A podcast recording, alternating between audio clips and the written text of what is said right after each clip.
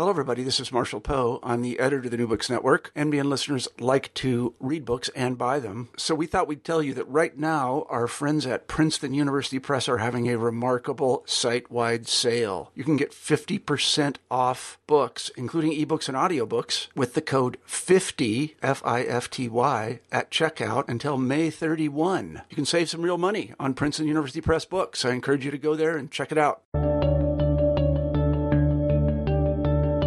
Hello, everybody, and welcome back to the New Books Network. I'm Marshall Poe, the editor in chief of the network, and we scour the internet every week and look for good books, and then we interview the authors of those books. And this week, I'm very happy to say we have Kathleen Frydl on the show, and we'll be talking about uh, her new book, The Drug Wars in America, 1940 to 1973. As I told Kathleen, in the pre-interview, I'm sort of involved in the drug wars myself. I work with a lot of alcoholics and drug addicts and another connection. And so I was very interested to read her book to see if I was wasting my time or not. Uh, and she has some very interesting things to say about that and particularly about the history of, uh, the, I guess the kind of thing that I'm involved in and is, I should say, supported by the government, um, which is, which is an interesting thing in and of itself. So Kathleen, uh, welcome to the show. Thank you very much. How are you, Marshall? I'm very well. Thanks. Uh, could you begin the interview by telling us a little bit about yourself? Um, sure. I um, am a political historian, and I received my PhD um, in 2000. Um, and I went to school at a time when there was a revived interest in uh, institutional history or state building. And I was very influenced by those kinds of conversations. But I was also influenced by the longer heritage, if you will, of political history as it had been written um, for several generations prior, and in a sense almost skipped a generation because of the tremendous rise and influence of social history and then cultural history in its wake. And political history, as it was written in the 1990s, was influenced by social and cultural history a great deal. So my first book was on the World War II GI Bill, which I'm happy to say um, won the 2010 book prize from the the National Academy of Public Administration. Um, and that book spent a lot of time discussing the institution of the Veterans Administration and the institution of the United States Congress, but also, I hope, um, showed some attention to um, the influences of social and cultural history, especially scholarship on race. Um, so that was my first monograph um, and while I was researching that mon- monograph, I stumbled upon an oral history in the Truman Presidential Archives that made me want to write my next book on the U.S. drug war. Um, and I can talk a little bit about what it was um, in that interview, if you'd like, about mm-hmm. what I stumbled on that made me want to write a book on the drug war. And that was an oral history interview by Oscar Ewing who was a very important official in the Truman administration, and he um, had all kinds of responsibilities um, to do with the GI Bill on, as head of the Federal Security Agency, which today, through multiple incarnations, is now um, Health and Human Services, um, but at that time was known as the Federal Security Agency. Anyway, I read the entire history while I was sitting there waiting for records, and um, Oscar Ewing mentioned that in his early career, he worked as a lawyer for a domestic pharmaceutical com- company. And um, as such, he was often traveling to the League of Nations to represent those interests. And more as an aside, he mentioned that the United States at that time had the finest system of drug control in the world, which he characterized as being the envy of the world. And he also characterized it as being the most robust and circumspect. And that really caught my eye because I was already, this was already um, the year 2000, and nobody would describe the U.S. system of illicit drug regulation as the envy of the world. In fact, it was the target of um, much, much resentment throughout the world. And so I was really interested to know how we came from being the envy of the world to the target of so much resentment when it came to the drug war. So right then and there, I decided to write my second book. Mm-hmm, I see. So uh, let's begin. Actually, I, I, want to begin with a little chronology because I think many people will be surprised about this, especially the earlier period. Um, the book covers 1940 to 1973, uh, and in the um, the first era, which I think in the book is called the is it called the classical era or what? I'm sorry, I don't remember the exact phrase. You know, it's not my phrase, but it's called the classical era of narcotics regulation. Yeah. Can you talk a little bit about that and how we controlled uh, narcotics? And, and, I guess we should include marijuana in that, or is, should alcohol be included? What gets included? well, if the government had its way, all kinds of things that um, are not narcotics would be included under the word narcotic. Um, but let me just start with the classical era and answer mm-hmm. the question um, as asked, which is, you know, people forget um, that heroin was and morphine um, were medicines of essential value to the U.S. medical system for many, many decades. Um, cocaine as well was used um, for medicinal purposes, and that history existed alongside of um, these drugs used for rec- recreational purposes. Um, and so when we see heroin addicts on the street today who are being policed and feeling the brunt of the U.S. state, what we should really be looking at and seeing in our eyes, and kind of an analogy that we are making, is that they are the OxyContin addicts um, of yesterday. You know what I'm saying? Like this, mm-hmm. this was a medicine. This was a medicine um, that was used for in the 1930s and the 1940s and the 1950s for many, many purposes. Some of which would raise a lot of eyebrows today. But it was a new medicine, um, and the medical profession had you know, some difficulty in, in narrowing the categories for which heroin could be used. So, for instance, heroin used to be um, prescribed in some cases in the 1930s for asthma, and that would raise a lot of eye, you know eyebrows today. You know, so heroin was used for medicine, and the trick for the United States government, or I should say, the dilemma facing it, was how to import heroin because it was very much an import, and how um, to import coca leaves or um, cocaine in a refined form, how to import these things and keep them in licit channels, how to track the distribution of it. Um, and so, in order to do that, um, in 1914, the government passed the Harrison Narcotic Act. And that's typically what people describe as inaugurating the classic era of narcotics control.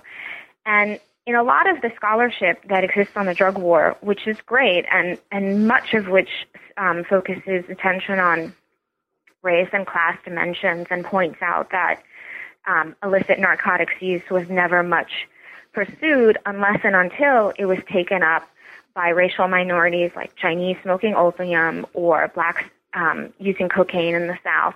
And then, you know, these things kind of crescendoed into hysterical campaigns. That's all true and that's important. But at the very same time, the United States government was importing a tremendous amount of these items, especially heroin um, and morphine, in order to satisfy the medical need for them. So I was interested in the story of um, the Harrison Narcotics Act, the, the nuts and bolts, so to speak, of the Harrison Narcotics Act, and how it was implemented, and it was implemented through an office called the Bureau of Narcotics, which ultimately today is our modern day drug enforcement agency, but only through like several steps and different kinds of transfers and political battles. Initially, the Bureau of Narcotics um, was located in the Department of Treasury.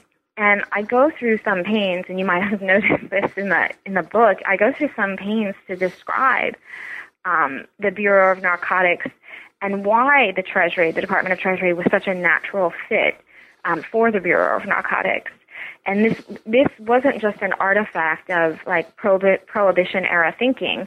Um, in fact, the Treasury was the place to keep this office if what you were doing was importing um, opium or importing heroin or importing morphine and levying a tariff on it as soon as it came into the country, and then monitoring it by levying a tax at every stage in the process. So, diversion back in, say, 1935 or even 1955 was the consumption of heroin without the appropriate tax stamp.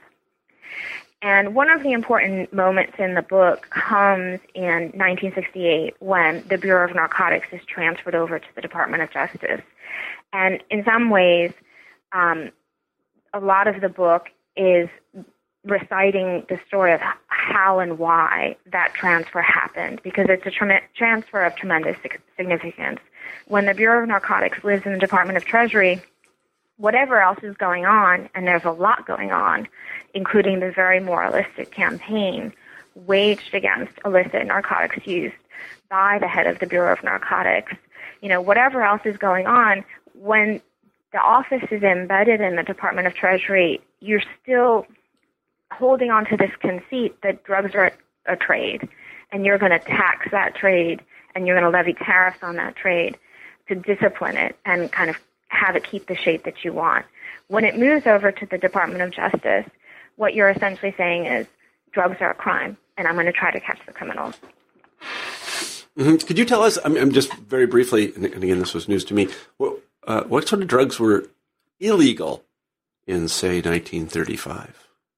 That is, that, that there were actual criminal penalties for their um, production, distribution, and use. Yeah, I mean, so the way to think about it is how did you get your heroin?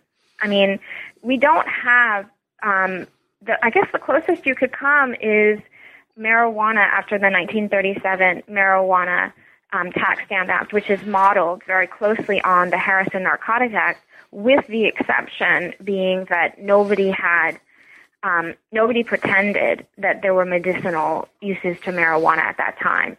Which again, this all strikes us as very strange, you know, to the modern ear, um, because today we're in the midst of a national conversation um, which regularly assigns medical value to marijuana and looks at heroin like it's a devil. You know what I'm saying? So it's in 1937 it was actually the opposite, where heroin was viewed as this is a medicine and it can be diverted into illicit channels. And if you're consuming heroin without the appropriate tax stamp, or importantly enough, if you're a doctor um, dealing out heroin for illicit or what the government judges to be illicit reasons, then then you can be threatened with the loss of your license.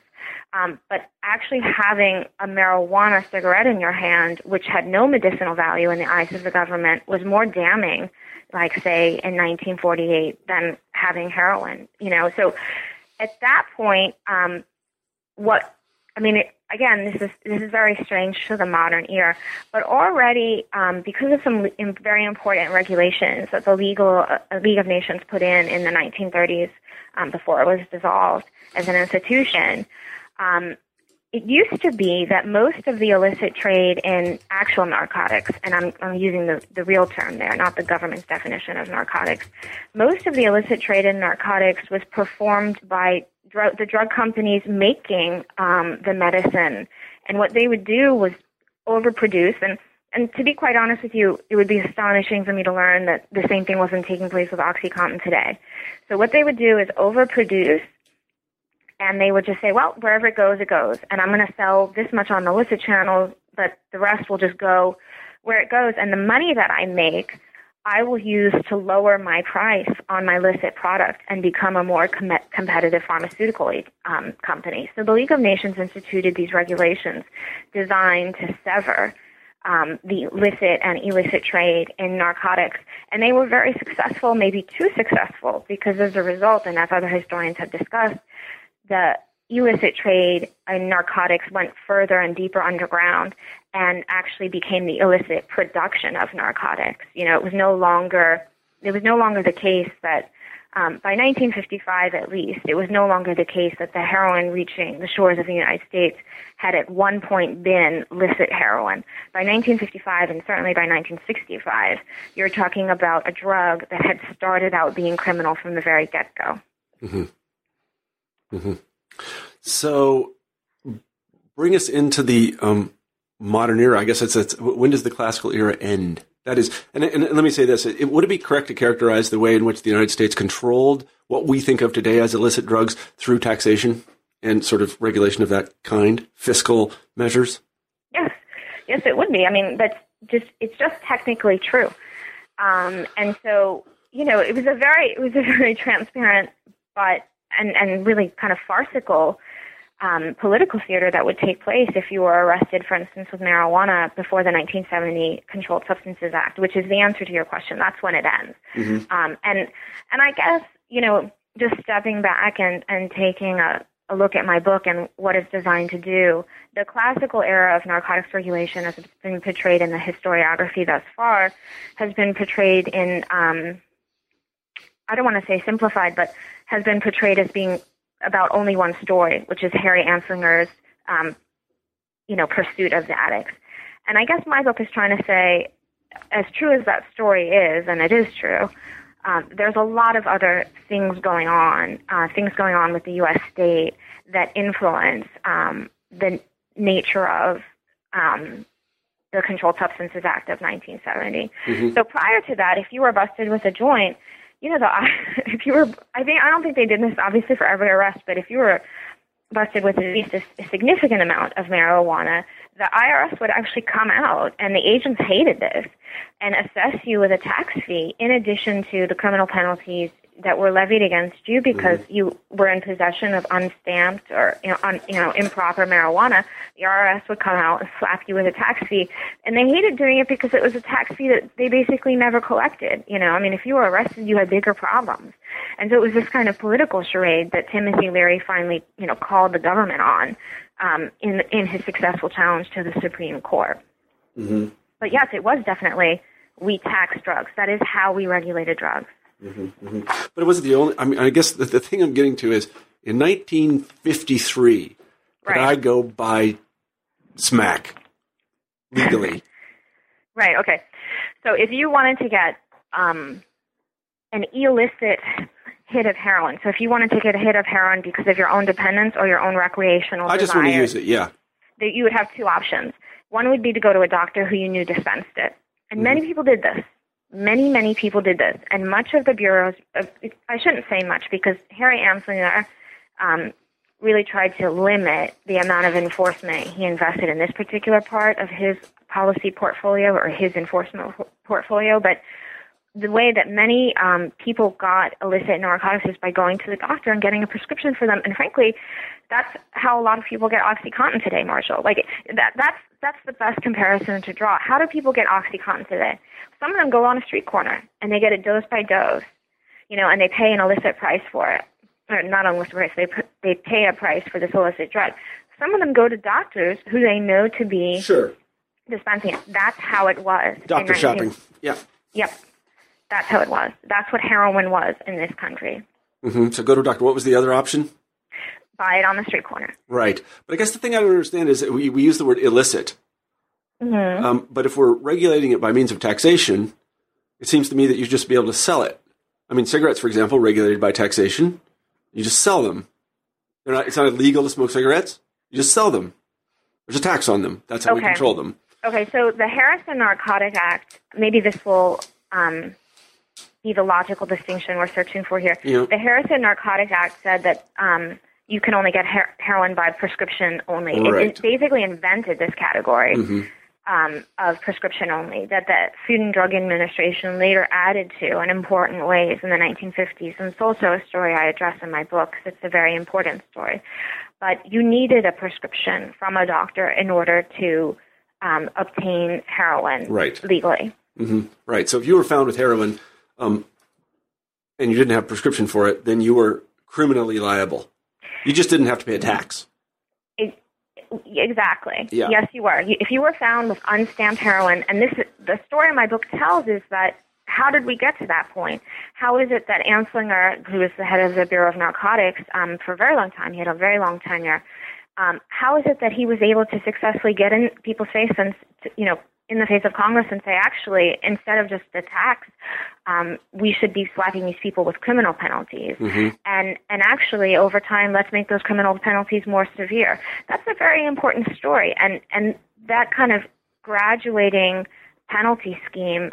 I, I think shouldn't be treated as linear because there were important choices at every point, and there were also treatment advocates really at every point. So his his drive, in a sense, to criminalize possession, and and importantly, to have possession as proof of a crime. That's remarkable. You know, if I came to where you are, Marshall, and I stole your car and I had your car, the police could come and arrest me, and the possession of your car would certainly be very strong circumstantial evidence against me. But they would still have to make a case. Mm-hmm. They would still have to make a case about how I got that. Anslinger was able to successfully persuade the U.S. Congress that actually just possession of heroin should be proof of a crime. And that's why police and our criminal justice system, in a sense, gravitate towards so many drug charges because it's it's an easy arrest for them. Mm-hmm. You know, if you're if you have heroin, I don't have to make any sort of case against you. You have the heroin. Mm-hmm. Well, so let's tell that story. How how did uh, how did mm, how did these what were really controlled substances? We that's our modern terminology for them. How did these controlled substances become criminalized? How how did he convince uh, legislators and, and and police officers throughout the nation that we should really be going after these people? Well, there were, as you can imagine, there were different reasons why, and one very important reason is because he was able to persuade the U.S. Congress and the U.S. public that addiction um, had a certain profile to it. Addiction meant, by and large, um, city residents who were minorities. And that's who I'm going to trace. Now, that was not true. And, and as one of the interesting things that I think my book hopefully tries to get at is how this regime of increasing criminal punishment coexisted alongside a regime that was refusing to regulate um, other newer forms of synthetic drugs. And those two things are taking place and unfolding at the very same time, and they bear a relationship to each other. When amphetamines and barbiturates come on the scene, the government's refusal to regulate them in any meaningful way or attach criminal penalties such as the ones we're talking about, is just as important as its scheme to ratchet up criminal penalties. So, what happens in the post war years is that the country experiences, um, let's say, several waves of concern over drugs. And in the United States Congress, there are political officials, especially from the South, who are deeply vested in um, kind of positing this image of, of black criminality. And illicit drug use is one very key component to that social construction of black criminality. And Harry Anslinger not only plays into this, he helps to sustain it. Um, and this whole idea that illicit drug use is confined to the city and it's confined to racial minorities in the city is is is, a, is not just present in discussions about how and why we should ratchet up penalties for unstamped heroin or things like that. It's it's a causal factor in in and of itself. I mean, that's just how prevalent it is that they're relying on on these stereotypes. At the very same time, um, the government is ratcheting up criminal penalties for heroin because of other sorts of ideas that are around at the time and very influential at the time. Harry Anslinger um, successfully portrays heroin addiction as contagious, for instance. And the whole idea of contagion is something that um, not just U.S. historians, but historians have been pay, paying more and more attention to, not just about communicable diseases, but other things that that get um, portrayed as being contagious, like social contagions. Um, so this whole idea of contagion is very important in the 1950s when Harry Anslinger comes before the U.S. Congress and says, well, it's important to throw this certain specific set of people in jail because they're contagious. And addiction is contagious. And it has a remarkable um, kind of similarity, really, to um, rhetoric about the Soviet Union and containment. Like, it's important to just sequester this, quarantine it, and and keep it where it is. Um, in you know, and, and it's very very militant. So that is also influential alongside race. That's also influential in um, the Congress ratcheting up criminal penalties. But one thing that I think my book gets at that really other people haven't looked at at all is the way in which this specific depiction of drugs as being an evil cabal, the way in which that frees the business interests and commercial interests of this country to pursue trade abroad and at home relatively free of government interference. I try to tell the story of the U.S. Customs Bureau throughout the 1950s alongside the U.S. Bureau of Narcotics because I think it's very interesting. The U.S. Customs Bureau has a very, I would say, realistic appraisal of what drug, what the drug trade is, and their approach to it is that it's it's everywhere. It's a part of trade. The more trade we have, the more drugs we have. And the best thing that you can do um, in order to check this trade and you know keep it at least the illicit components of it keep it um, low as low as possible is to perform routine ex- inspections. Well, this is something that business interests in this country find to be an anathema. It, it will slow them down. It's just yet another bureaucratic step. So the the whole portrayal or depiction of the drug trade and the criminalization of it as being evil, you know, spares U.S. business interests of these kinds of, these kind of routine interference or checks. Um, and I think I think that's an interesting part of the story, and, and, and you know, I don't know that anyone's ever talked about that um, before. So I'm I'm very happy to put that business angle, so to speak, or that more materialist interpretation. On, right, but, but just to interrupt you for a second, the businesses weren't growing marijuana. I'm sorry. But just to interrupt you for a second, the businesses weren't growing marijuana. No, they weren't growing. This is what, marijuana trade um, is described as an importation trade for the purposes of the Marijuana Tax Act, but not even Congress believes that. You know, they think it's you know, there are some great moments and some testimony in the early 1950s when Harry Anslinger tries to explain his refusal to um, regulate amphetamines and barbiturates by pointing to the fact that they're not international trades. And Hale Boggs to him, well, neither is marijuana. Come on, you know this is grown domestically. Yeah. It's gro- you know it's grown throughout the United States. So you're perfectly right. You know this this is not um, this sparing the business interest of interference in international trade is not to do with marijuana. Mm-hmm, mm-hmm. I see. Yeah, I see. Hmm. So then, if I understand you correctly, what you're saying is that um, Harry Anslinger and, and his cohort were very interested. Well, let me just ask the question directly. Okay. Uh, now, a, a, naive, I guess naive, um, uh, historian like me would simply say that Harry Anslinger recognized that illicit drugs cost the United States an enormous amount every year uh, in terms of lost tax revenue, in terms of lost productivity, in terms of lots of things, and they also destroyed families and people. And that was the primary reason why he wanted to stop the illicit drug trade. Yeah, I mean, I don't think that that's naive. Um, I think the problem that you encounter is that Harry Anslinger um, ran an extremely corrupt force to do it. And the internal, and I hope that my book gets at some of this, the internal discussions almost invalidate um, the public pronouncements that Harry Anslinger is making. For instance, in the 1950s, he sits, he sits there and says, well, I have an addict roll of 60,000 addicts, uh, you know, which is, I mean, it's not hard to hear the kind of McCarthyite tones to Harry Anslinger's, you know, public pronouncements. He says, I have an addict roll. I have the names of every addict on, on this roll.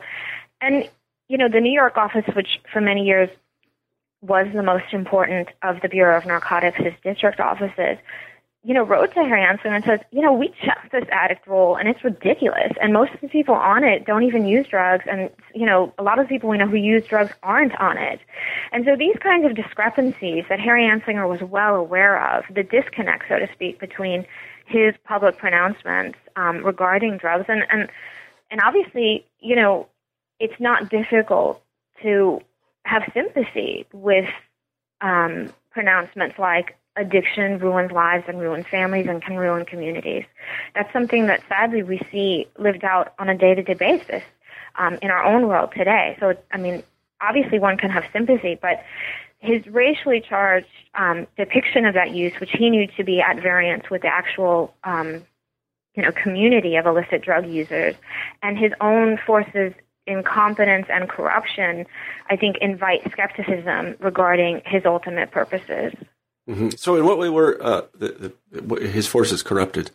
I'm sorry. In what way were his forces corrupted? They were complicit in the illicit drug trade. Mm-hmm. Yeah. They took money. Mm-hmm. You know, this is a, this is an ende- I try to argue, and I very much believe that this is a problem that's endemic to narcotics enforcement. Mm-hmm. mm-hmm. I see. Um, yeah, it's difficult to separate those things out, and I, you know, you you, you do you do a good job of it in the book, uh, and I did recognize the, um, I don't know if I'd call it McCarthyite, but I did recognize some of the, uh, some of the the I guess loaded language that you found at that time. But I guess the thing that, that to me, you know, is is that uh, that this was a real problem then. And yeah, and, I guess by McCarthyite, um, Marshall, I'm just referring to this whole thing of I have the names and I have a list of the people who are doing this incredibly nefarious thing. Mm-hmm. That that has a definite resonance and connection to the language of Joseph McCarthy and this whole, you know, the whole pursuit of communists. Like I have names and I have a list. Right. Sure. Yeah. Sure. It. That's right. So, how did uh, law enforcement? Um, I'm just interested to know this. How, how did law enforcement officials uh, react to the criminalization of all these things? Because it seems to really up their workload. Okay. So this is one of the stories I really love telling, and this is to me. Um, one of the reasons why it's important to write a book uh, like the book I wrote because this story will get lost in other kinds of narrative. It's not easy to persuade local law enforcement Mm-mm. to pursue drugs with conviction. no, sir, it's not. you know, it's not easy. And actually, Marshall, at some point, if you want to say more about your own work with addicts, I'd be very interested to hear about that. But um, the law enforcement in this country used to have a vice squad. And one of the things I say is actually we're dealing with um, major police departments that have in effect been transformed into, you know, the whole thing has been transformed into vice squads with a primary interest in narcotics. And the transition between that world, the transition between, okay, we have a huge police department, only one section of which is responsible for drug enforcement, to, in fact, we have a huge police department that is primar- primarily focused on drug enforcement, is not easy and it's not uncontested. So I try to trace the story of how and why drug the drug enforcement portfolio expanded into what we now know it to be. And um, so, one of the things, again, that I think gets lost in other narratives is that in 1955, your average cop, you know, especially a cop who lit, um, was not in New York City, probably couldn't even recognize heroin use when he saw it. You know, it wasn't necessarily on the street, and it wasn't it wasn't something that he was being trained to police, right? So what the cops in most urban police departments used to do was call the vice squad. And the vice squad, if they saw any suspicious activity, the vice squad would come in and they would typically have extremely corrupt officers who had some sort of relationship to the drug dealer in the first place. And the the, the standing agreement between the two is, and I get into this here in Washington D.C., was that the you know the dealer would hand over certain small time, you know, street dealers um, in exchange for being left alone, um, and the dealer would also hand over money to the police. So we have this situation, and by the end of my story, um, we have police departments who have basically signed agreements, um, and that's actually what they are. They're signed agreements with the newly created drug enforcement agency to take over street level policing from the Bureau of Narcotics. And the Bureau of Narcotics and now the DEA says, okay, now we're going to focus on the big turkeys and the international dealing dealings, and you, the urban police department or whatever, will take o- will take over when it comes to street level enforcement of narcotics. And one of the things that I argue, one of the reasons why we have that transition is because police are desperately searching for new ways and new tools to retain the kind of discretion that they were accustomed to having. And that discretion came under assault um, as a result of police prof- professionalism kind of emerging from within the ranks of police and civil rights reform from outside of it. And those two force- forces, you know, it used to be that um, in Washington, D.C. and other urban centers, there were a tremendous number of arrests every year for public drunkenness, right? And the Supreme Court invalidates that in 1966, and you can no longer arrest for public dr- drunkenness. You just can't. And there were arrests in, in my city, in Washington, D.C., for things like loitering. These are incredibly discre- incredible discretionary tools. You know, the police are making all kinds of decisions about who they want to arrest for what um, you know, I'm arresting you for just loitering, which means I just don't want you standing here. You know, so these things get taken away from police because they're recognized correctly as, um, you know, instruments of social control, and in their place, in comes the tools of the drug enforcement. Um, you could be arrested for possession of heroin. You could be arrested if you were in the house while somebody else had heroin. You could be arrested on a street corner when you're near heroin. You know, and these tools are not a perfect fit from the amount of discretion that police once had, but by and large they take over. And the amount of arrests that police start making for narcotics offenses skyrockets in 1969, 1970, and then thereafter. And people always say to me, well, isn't that because drugs are skyrocketing as well? And of course that is true, especially because of the Vietnam War. There's an influx of um, very pure heroin into this country because of the new Southeast Asian um, connection and the Golden Triangle. But that those arrest rates never go back down again.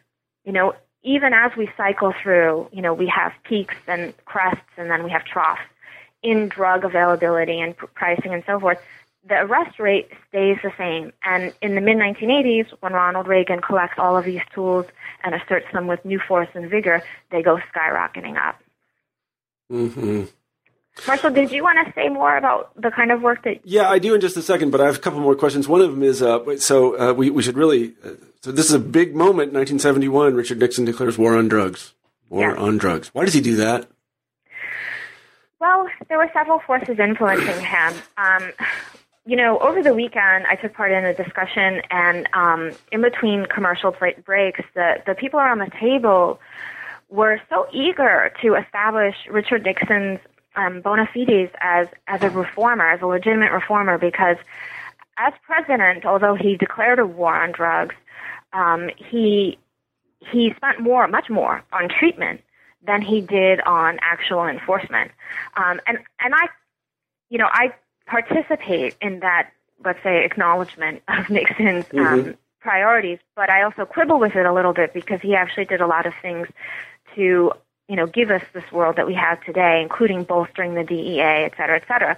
But in any event, one of the things that was influencing him most um, was his commitment to treatment, which in turn was a commitment that came from all of the coverage of U.S. soldiers in South Vietnam and the problems with heroin there.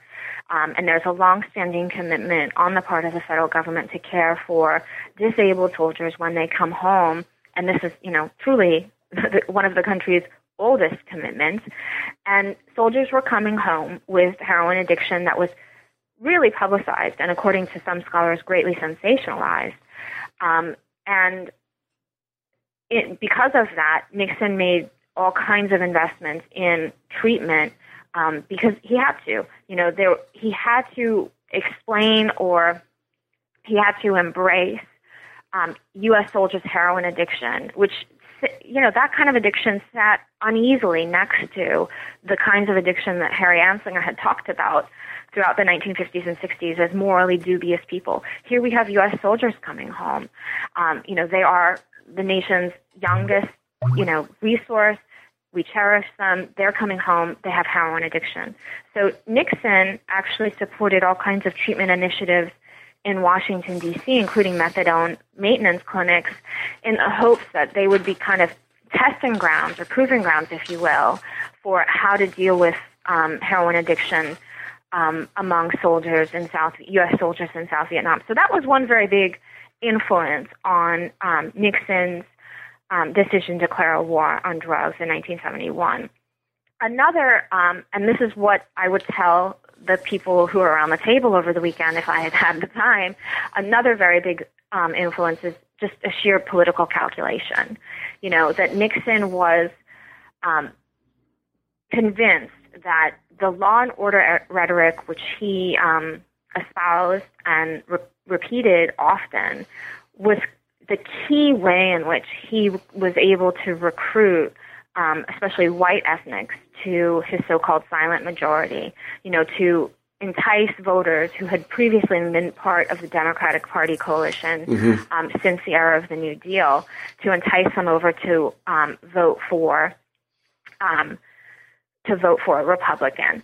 So there is that. There is also the case that you know drugs are becoming, you know, there's the level of street crime or property crime committed for drugs from 1969 to 1971 is is something that needs to be just taken at face value as one reason why President Nixon would declare a war on drugs. The perception is, especially within the cities, that this is a problem that's gotten out of hand and it's taking too much of a toll on the fabric of our everyday life.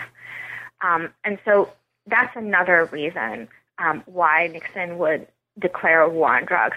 But in fact, prior to his declaration, he had made important moves, um, including the Controlled Substances Act, that signaled he was aware of, um, I would say, the state building opportunities um, that transferring and consolidating the drug policy portfolio represented. Mm-hmm. Mm-hmm. It's a, I, I don't remember that. I was I was I was much too young for it, but I remember its aftermath uh, of the of the war on drugs, and of course, it's still with us today. So, um, let me switch gears just a little bit. I want to read one sentence from the preface to your book, which I quite like, uh, and, and it is this. Um, this history implicitly suggests, and I explicitly argue, that the drug war, quote unquote, is not the only or best way to handle drugs. I want to note at the outset, however, that the paramount virtue of alternative schemes is merely that they are less bad. Although superior to a militant drug war, legalization and decriminalization are far more worthy goals in their own right. So, am I to understand then that you support are, are far from worthy goals? Are far, is that what I said? Yeah, far, you said no. You said far more, and I, I did. That, far yeah. from worthy goals. Let me look that up again. I'm sorry. I, I think I think it says forevermore. Yeah. Uh-huh, right. I think that. Yeah. Because that's uh, my meaning right, are far from worthy goals in their own right. I didn't yeah. read that anyway. Far from worthy goals in their own right. Legalization to criminalization. So, um, legalization and decriminalization, and here's where I will talk a little bit about my experience. So, uh, might understand from this that you you you in favor you, you favor something like this. You think that you sort of uh, you know on, on, a on a fair and balanced accounting. Um, I, I, can't believe I used that phrase. that the uh, yeah, historian would say, you know, this war on drug thing is just not working, and uh, we should go back to kind of a different sort of regulation of drugs. Is that correct? Yeah. Okay. Okay. Um, I, I, guess one question I have, and this is one that I, I have uh, had for a long time, and, and, I ask people that are in favor of uh, decriminalization, legalization, is that haven't we already done this, and it's turned out pretty disastrously, and it's with alcohol?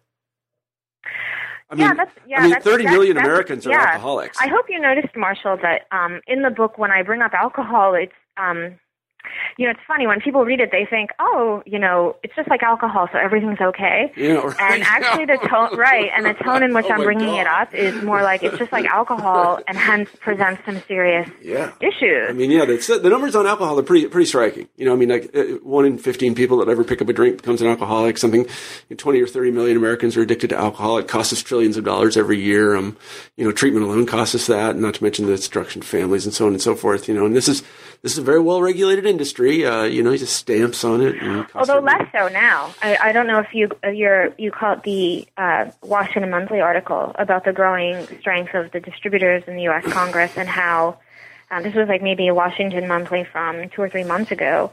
Um, but but what we think of as a well-regulated alcohol industry, and I'm sorry to interrupt, and I, and I no, want to address yeah. the larger points that you're bringing up, but what we think of as a well-regulated alcohol industry which, by the way, took a long time. Um, you know, the story of the repeal of prohibition and um, and and the well-regulated alcohol industry that we supposedly have today. That's that's an interesting story mm-hmm. in and of mm-hmm. itself. Um, you know, it didn't just happen that we snapped our fingers and all these people came out of their, you know, illegal stills and said, "I guess I'll be legal now." that's true. You, you know, it, that's a very complex and contested story in its own right, and that, you know, I'd love it if somebody uh, wrote that story. I refer to it but I was writing a different book anyway.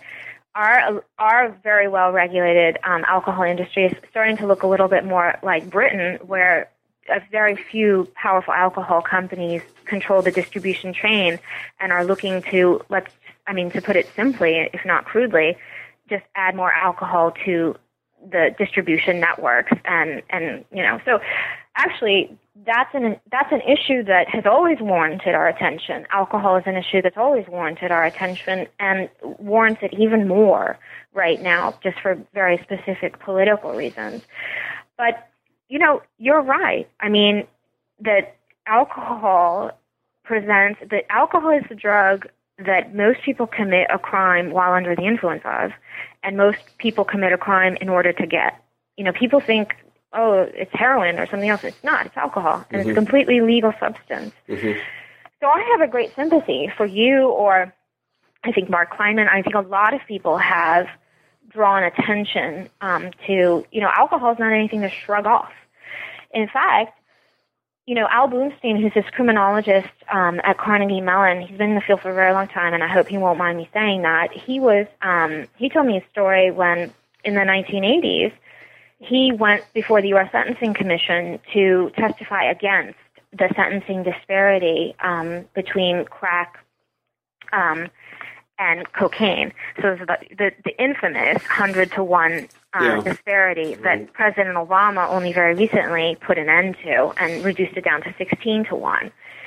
So he appeared before the U.S. Sentencing Commission in the late 1980s when the crack epidemic was at its most fierce and the public, um, the public perception of crack um, as, as nefarious as crack is as a drug, the public perception of crack and the stories being told about it were even, you know, worse than, than the reality of what was taking place on the street. So it was politically not a moment when you wanted to defend, so to speak, crack. And so, so Al Blumstein appeared um, before the U.S. Sentencing Commission, and he saw on the list of witnesses before him are all these doctors, you know, medical doctors and he thought, man, I'm, you know, I'm dead, I'm toast. and, you know, what I have to say about the injustice of this disparity, these doctors are going to come all before me and say, you know, tell these stories about crack babies. Remember that? Remember yeah, crack I babies? remember, yeah. So actually what he found was the doctors came before him and got up and said, yes, um, a pregnant woman who takes uh, crack can damage her fetus. But that's nothing compared to what a pregnant woman does, you know, the damage that a pregnant woman can do to her fetus by taking just cocaine. And that is nothing compared to the damage that is done when a pregnant woman drinks alcohol. Mm-hmm. Yeah. And in fact, alcohol was the most dangerous for a developing fetus. Yeah. So when you talk about the dangers of alcohol, and, and, and I want everyone to know this about the book, this book is not um, endorsed by like NORML or you know you know what I'm saying.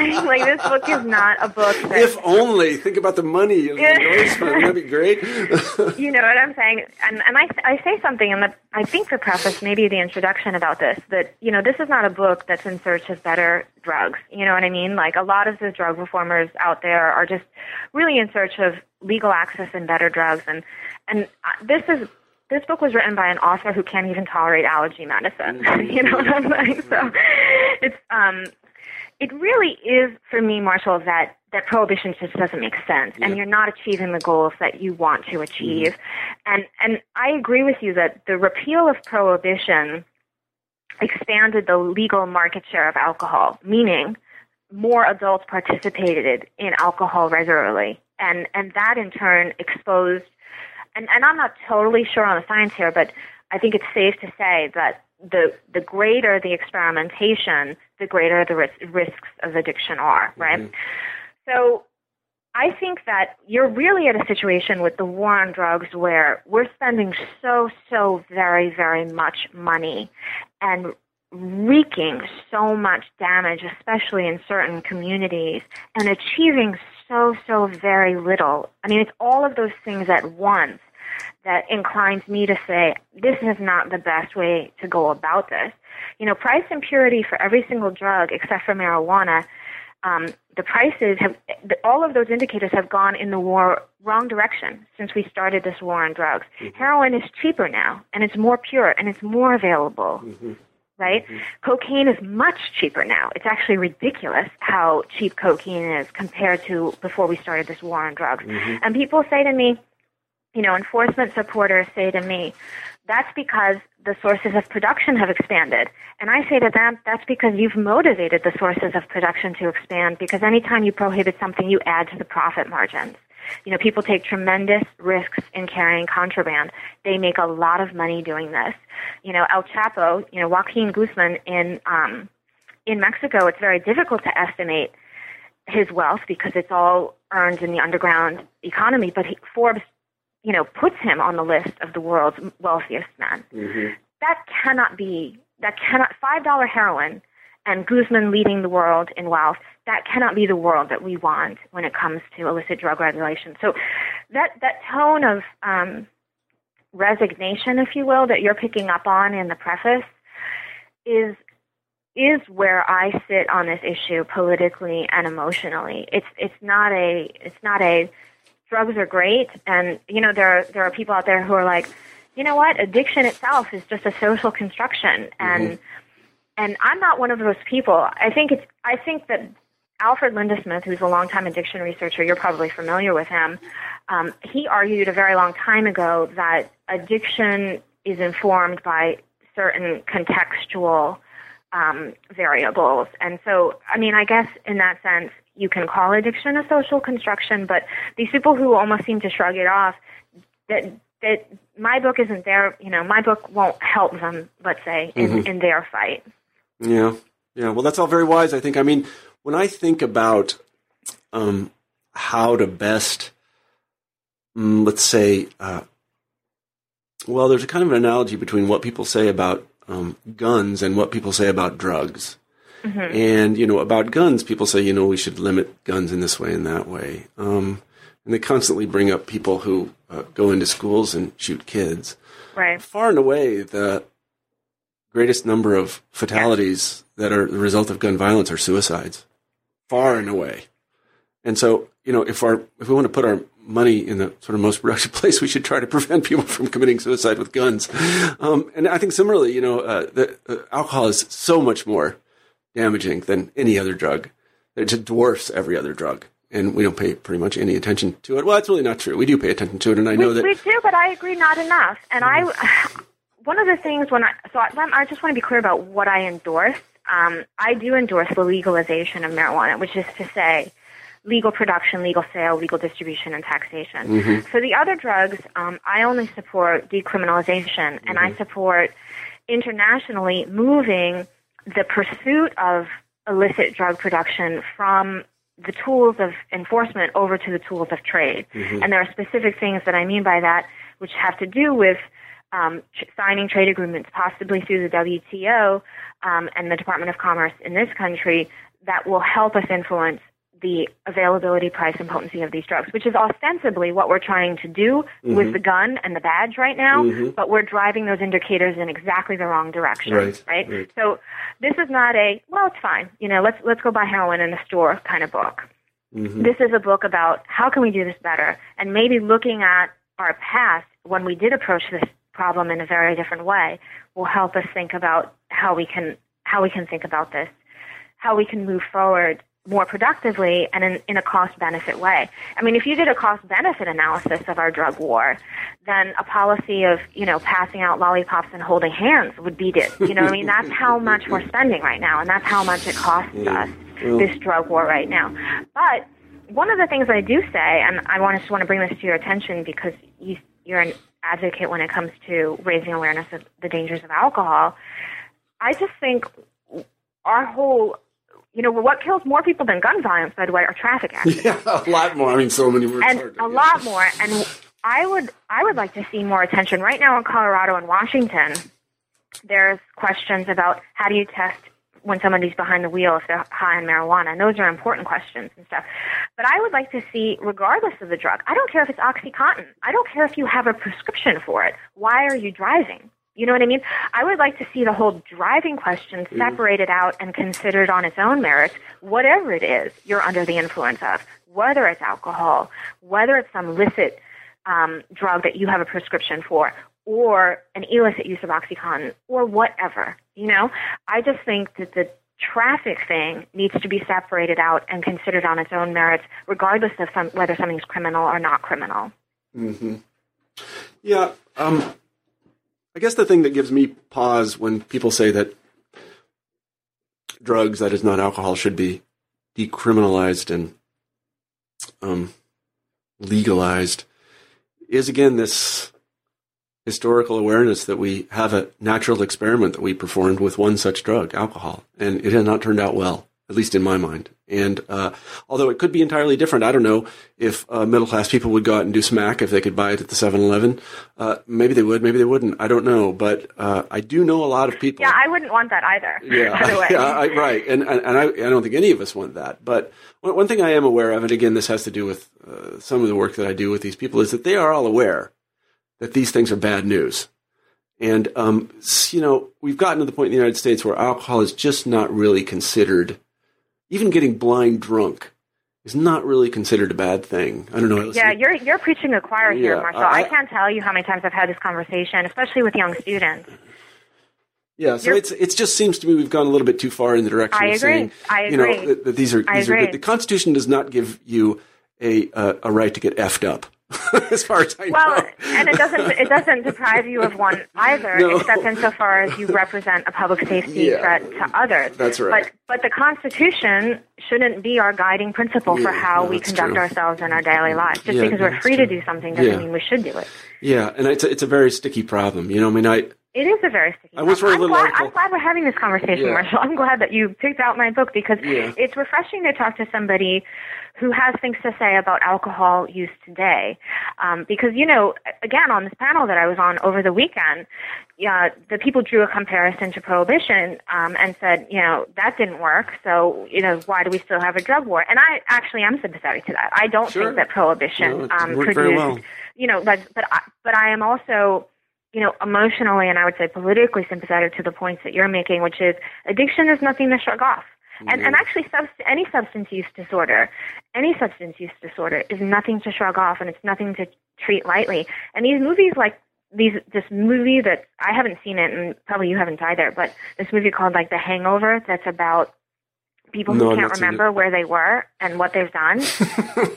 That's not okay. No, it's not okay. That's not okay, and that's not a normal amount. I mean, No. the truth is, just to put my own substance use uh, out on the table, the truth is sometimes I do have two glasses of wine, you know, and uh, like sometimes I have more than I should, but it's never the case that I don't remember where I've been. You know what I mean? And and to valorize that in our popular Yeah, culture is to do damage. I, I you're talking to the you're preaching the choir on that one, Marshall. Yeah, I don't know how to. You know, I don't know. This is such a complicated question. On the one hand, you want people to be free. I'm a big advocate of liberty. On the other hand, you don't want people killing themselves. And then on the third hand, as they say, you certainly don't want them going and messing other people's lives up when they're uh, uh, inebriated or stoned or whatever they are. And uh, you know how you. Um, Or just the cost of addiction to I a just family. don't. You know, I just don't know. Yeah, family, I don't know what you to. probably, yeah, uh, I mean, know I, very I- well. I, don't, I don't know. I don't know exactly what to do about any of it. The thing, one thing I would say though, is that I think it is good that there is now this general perception that things like heroin are bad. You know, and even the addicts know it's bad. I mean, when the people I work with like heroin is a bad thing, nobody should do it. The thing is, Mar- Marshall, so it's criminal. What I think what you're saying is when something's criminal, it adds to the stigma, and that's good.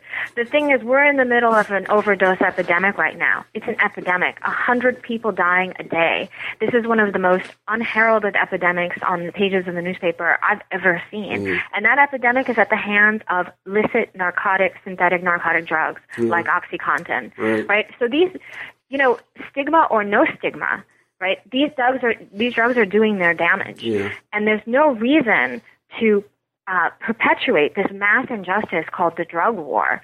You know, when we have other drugs doing all kinds of damage.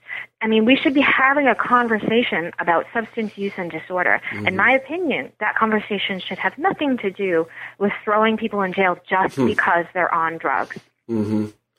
Yeah, I think they should be thrown into treatment, but that's just me. And I don't, again, that's a sticky thing too that you know a lot of us deal with because in some cases the courts will mandate people to go to treatment of various kinds, and you know the civil liberties people don't like that particularly. And uh, you Well, know- and they don't know- like health care reform universally either. And and the Affordable Care Act that President Obama um, passed successfully represents one of the greatest opportunities to expand treatment for substance use disorders that I've ever seen. And I don't know why it's not being talked about more. It represents an opportunity in two respects. One is it mandates health healthcare cost cutting, um, and that the system, in a sense, as a system, has to achieve these certain savings.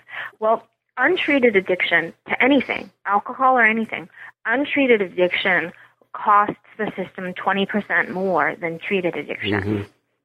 So, number one, I mean, imagine you, as somebody who works um, in the arena of alcohol use and dependence, you know how many addicts there are in this country of various stripes. So, imagine the savings that could be achieved if we moved over to a world, if the medical profession and the healthcare industry underwent a professional renaissance, much in the same way as they did when it came to mental illness and depression in the 1990s. If we had a similar renaissance in the medical care profession and the healthcare industry when it comes to substance use disorders, that would achieve savings. The second way in which the Affordable Care Act represents an opportunity um, for treatment advocates like you or like me is that uh, the health, the Affordable Care Act allows states to expand Medicaid. Now, initially that was mandatory, that states would have to expand the categories of those yeah. who are el- eligible, but the Supreme Court overturned that particular component of the Affordable Care Act. And I don't think that that's gotten enough attention mm-hmm. because that was actually an important part. But in any event, in those states that actually voluntarily opt to expand Medicaid um, to low wage income earners, that in and of itself represents a new opportunity to treat different substance use disorders because for the first time under the Affordable Care Act, substance use disorders and addiction will be defined as a mental illness and must be covered, and you cannot be turned down for a pre-existing condition under the um, Affordable Care Act. So we are we are at the we are at the let's say the beginning of what I hope will be new attention, new kinds of institutional attention to treatment and the importance of treatment, the availability of treatment, and also the sophistication of treatment. Because right now, um, treatment tests incredibly well, you know, when measured against other options because untreated addiction obviously isn't effective and it is so costly. Mm-hmm. But we're still not at a moment when we know, well, what kinds of treatment programs work work for whom and when. I mean, obviously there are there are good studies going forward about people who are dual diagnosed, so people who have um, substance use disorders but also have a serious mental illness, that um, residential treatment programs work well for them and close monitoring works well for them. I mean, there, there are basic things, but you know, we still could know more and we still should know more. Mm-hmm. And so I don't I don't know why we're not talking about it. I don't know why the political conversation hasn't moved in this direction of the Affordable Care Act represents an incredibly incredible opportunity to reawaken and restimulate the interest in, and availability of treatment in this country. Hallelujah. Testify. Uh, no, I agree with all of that. So uh, we've taken up a lot of your time, too much of your time. We've been talking with uh, Kathleen Frydl about her book, The Drug Wars in America, 1940 to 1973. Let me close the interview, Kathleen, with a uh, our traditional final question on uh, new books in history, uh, and that is, what are you working on now? Oh, um, thank you for asking that. Right now, um, I've just finished a project proposal on the future of retirement um, which will be a history of um, certain legislative changes in the late 1970s to the way in which retirement was structured in this country and different financial vehicles that were um, favored over and above, let's say, Social Security. And mm-hmm. so, really, the political, uh, the political impetus of the book, if you will, is why people in my generation um, and younger really, uh, at this point in our at this point in our political um, conversation, have no retirement to look forward to. I've got I mean, a tent. That's, that's, what I have. exactly. Tent, a really good so tent. that's really what the book is about. yeah. you know, the future of retirement and why why it has no future and what we can do to change that. Yeah. Well, um, uh, good luck on that project, and I hope we can have you on again. Uh, again, I'm. Marshall Poe, the editor in chief of the New Books Network, and you've been listening to Kathleen Frydl talk about her book, The Drug Wars in America, 1940 to 1973. I want to thank everyone for listening, but I especially want to thank Kathleen for being on the show today. It's thank my pleasure. you. All right. Bye bye. Thanks.